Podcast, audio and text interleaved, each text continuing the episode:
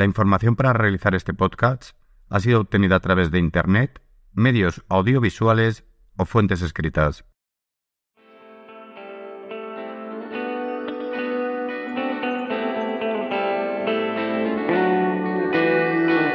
Hola, otro programa más. Hoy llega la historia de Donnie Brasco, un género que a mí particularmente me gusta mucho.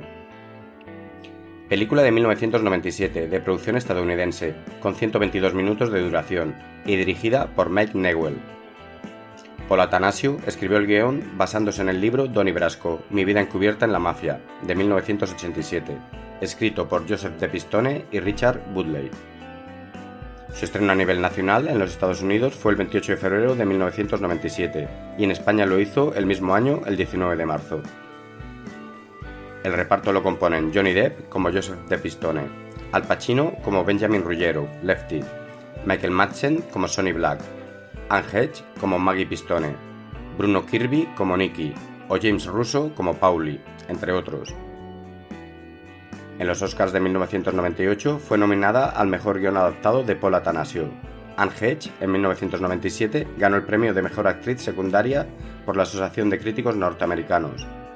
Y Al Pacino, también en el 97, ganó el premio a Mejor Actor por la Asociación de Críticos de Boston. La cinta obtuvo otras nominaciones en sindicatos o asociaciones. La trama va sobre el agente del FBI Joey Pistone, que consigue infiltrarse en una familia mafiosa bajo la identidad de Donnie Brasco, un gángster experto en joyas. Una vez introducido en el mundo de Lampa, se convertirá en el protegido de Lefty Rullero, un mafioso viejo y cansado que nunca ha llegado a las altas instancias. Y antes de pasar a la trastienda de la película, recordaros que si os gusta el podcast, suscribiros a él, es gratuito. La trastienda también está en Twitter e Instagram. Y venga, gracias de antemano y ahora sí, vamos a los hechos en los que se basa el film.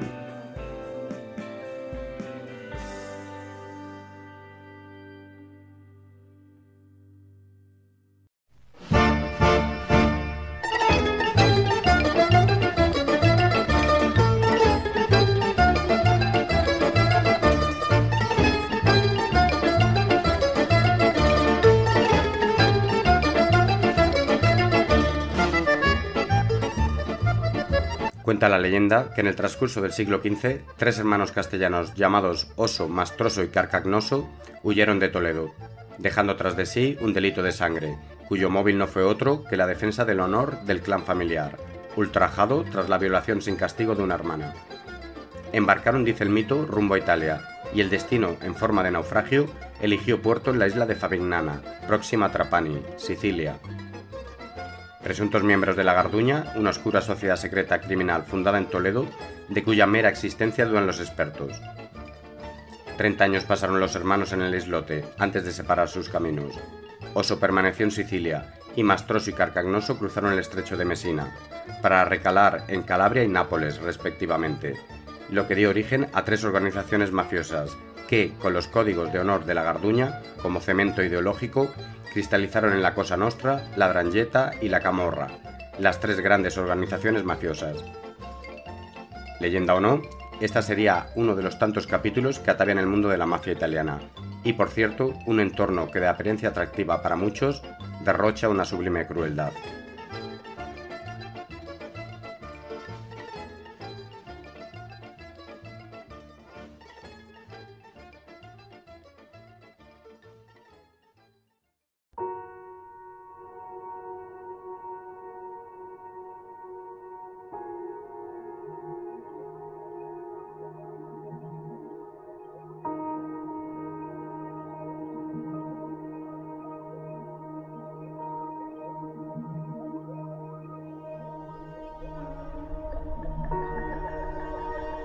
Hoy abrimos un capítulo sobre la mafia italoamericana, tan cierto como cinematográfico lo fue. Nuestro protagonista de hoy, posteriormente cuando fue preguntado por cuánto se asemejaba esa mafia del celuloide con la real, o al menos con la que él tuvo trato, fue bastante concluyente. Son similares en un 85%. Estamos en la década de los 70, en Nueva York, el Buró Federal de Investigaciones, el FBI, aumentó sus esfuerzos y recursos para combatir a la mafia. Experimentó con diversas tácticas de espionaje y desplegó una red de informantes, pero no hubo gran éxito. Debían efectuar otra estrategia, una que les permitiera adentrarse en las entrañas de Lampa. La solución fue optar por un agente encubierto, una herramienta que hasta entonces no habían explotado. El topo elegido, nuestro protagonista, fue el agente Joseph Dominic Pistone, nacido el 17 de septiembre de 1939, en Erie, Pensilvania. De ascendencia siciliana y calabresa, se crió en Patterson, New Jersey. Asistió a la escuela secundaria Eastside y asistió a la Patterson State College, ahora Universidad William Patterson, obteniendo un título en antropología. Trabajó durante un año como maestro en la escuela de Patterson y en la oficina de inteligencia naval, antes de ser juramentado en el FBI, el 7 de julio de 1969, y asignado a Jacksonville, Florida.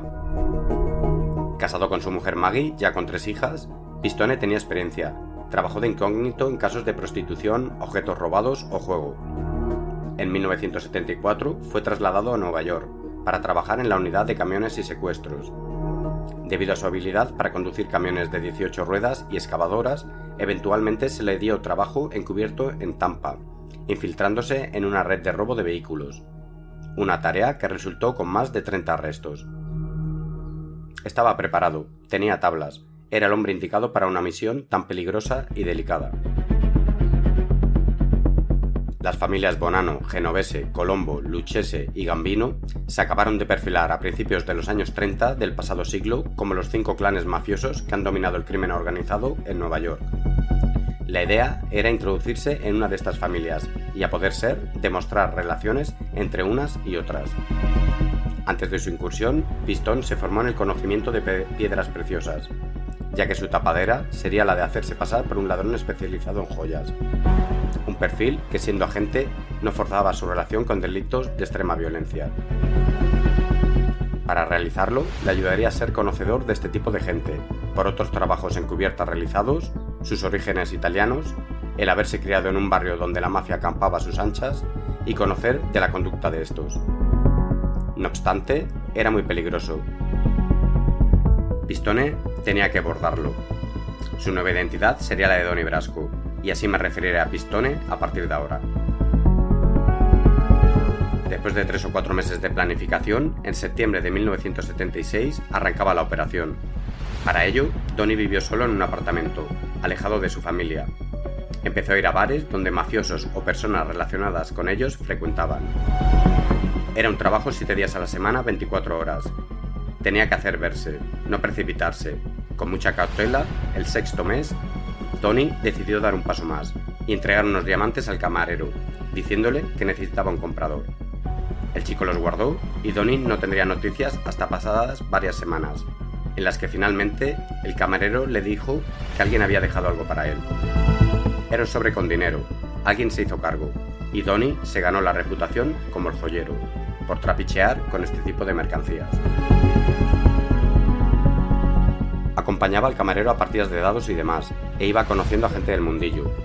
Un día de esos conoció a Gilly Greca, de la familia Colombo, y este le presentó a su equipo, por cierto, muy activo delictivamente hablando. Y Donnie andaría con ellos durante tres meses.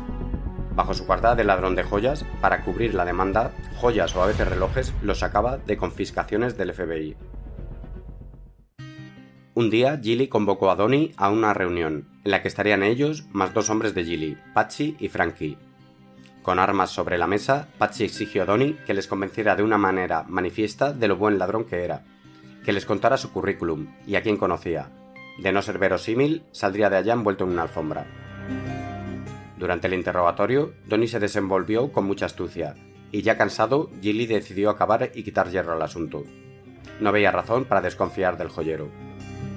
No obstante, al salir del lugar, para hacerlo creíble, Tony se comportó como lo haría alguien que pertenece al ambiente, propinando un puñetazo a Frankie, uno de los chicos del clan, pero que no era un hombre hecho, no pertenecía aún a los Colombo. En este mundo, tocar a alguien con este calificativo estaba castigado con la muerte. En mitad de la pelea también se le echó encima a Pachi, pero a este tuvo que evitarlo, por ser un hombre hecho. Después de la bronca, ya separados, Tony explicó a Gilly que le respetaba, pero que no estaría más junto a esos hombres, y se marchó de allá.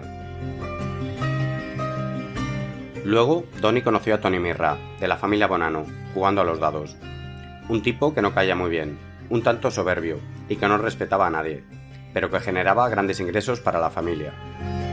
Este a su vez le presentó a Benjamin Ruggiero, Lefty, o zurdo en español, soldado de los Bonano, gran conocedor de la mafia, del que oyó que había matado a más gente que el cáncer. Todos estaban en el mismo grupo, en Little Italy. Mirra ingresó en prisión por tráfico de drogas y Donnie fue instruido en los caminos de la mafia por Lefty, pasando a actuar solo bajo sus órdenes, haciendo chanchullos y cobros para operaciones de apuestas en su local. Con él se involucraría más en los negocios de la familia. Los dos llegaron a tener muy buena amistad, y pasado el tiempo, Donnie sería padrino en su boda. El grupo de Lefty estaba liderado por uno de los capitanes más poderosos de la familia Bonano, Dominic Sonny Black Napolitano. Presentados, Tony ahora veía a diario el capo, en su local, el Salón Motion, en Brooklyn. En el Motion, el día a día se juntaban aspirantes, soldados y hombres hechos, hablando de sus chanchullos, secuestros, extorsiones, robos, quién les debía dinero y a quién debían ellos. Se hablaba de policías o políticos corruptos, una barbaridad. Recordar que una infiltración a estos niveles en una familia de la mafia nunca se había dado. Aquello hizo recabar mucha información a Donnie como agente. Trabajando con Lefty también supo la estructura dentro de los Bonano u otras familias, y al tiempo surgieron evidencias de cooperación entre los diferentes clanes. La confianza de Lefty y Sonny Black en Donnie era ciega. El chico lo estaba haciendo bien. Donnie, en realidad agente Pistone, estaba en todas. Organizó una reunión con Fran Balistrieri, de la familia criminal de Milwaukee, para hacer tratos con máquinas expendedoras.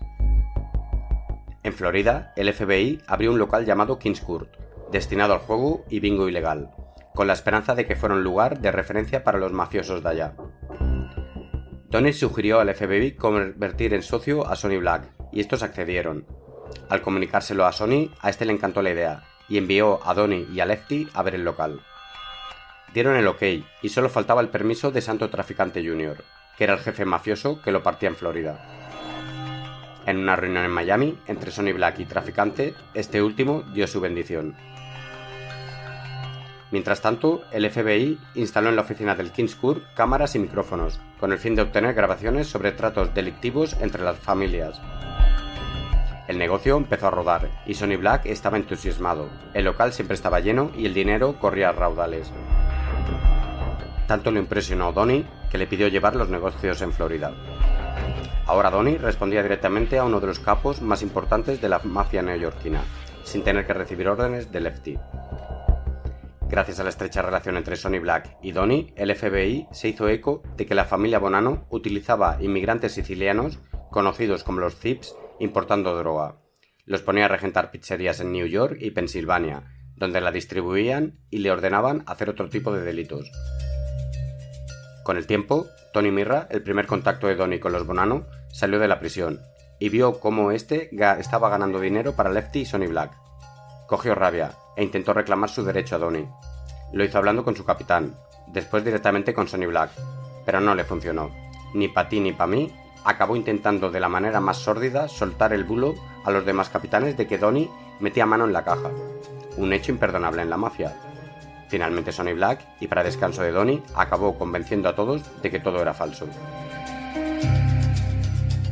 En enero de 1981, creyendo tener al sheriff bien untado, hubo una redada por parte de la policía local en el Kings Court.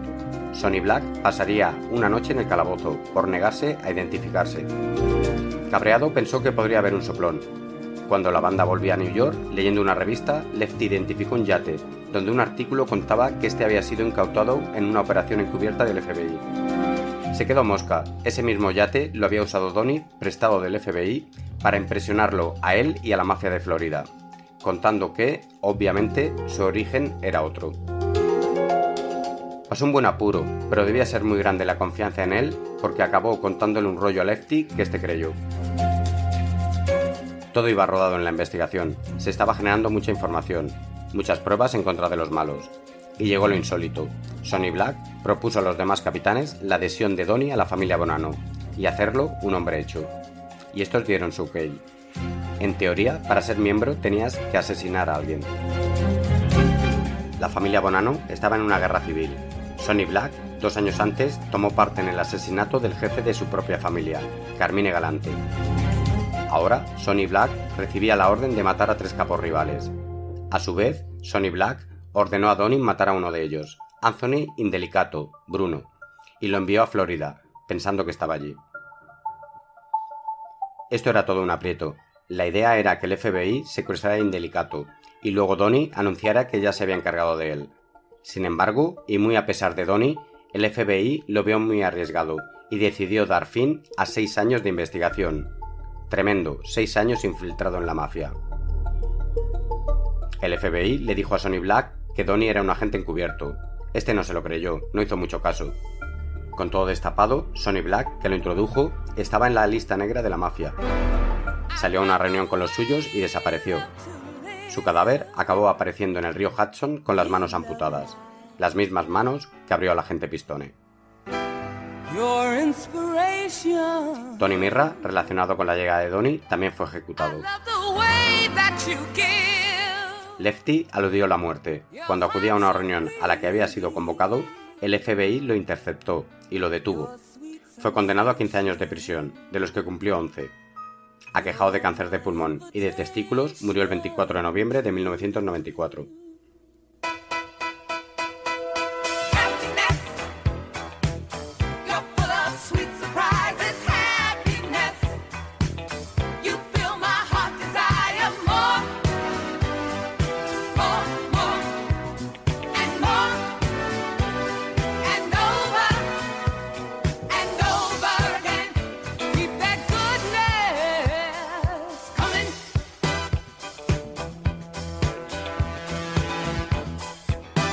Pistone testificó en unos 17 juicios diferentes.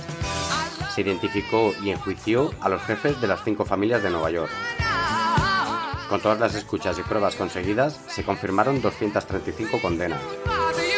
En Nueva York se acabó con buena parte de la familia Bonano. En Milwaukee se desmanteló todo. Y en Florida, dos tercios de lo mismo. En el juicio por la conexión pizza, los principales acusados salieron todos condenados. Cuando todo afloró, la mafia puso el precio de 500.000 dólares a la cabeza de Pistone. Quién sabe, quizá hoy siga latente. Después de su jubilación, en 1986, él y su familia comenzaron a vivir en un lugar no revelado, bajo identidades secretas. Pistone ha seguido trabajando como consultor del FBI y también ha sido consultor para Scotland Yard. Hoy en día caza ya 83 tacos. Y bueno amigos, esto fue un poco de la historia de Donny Brasco, o mejor dicho, Joe Pistone. Un saludo y gracias.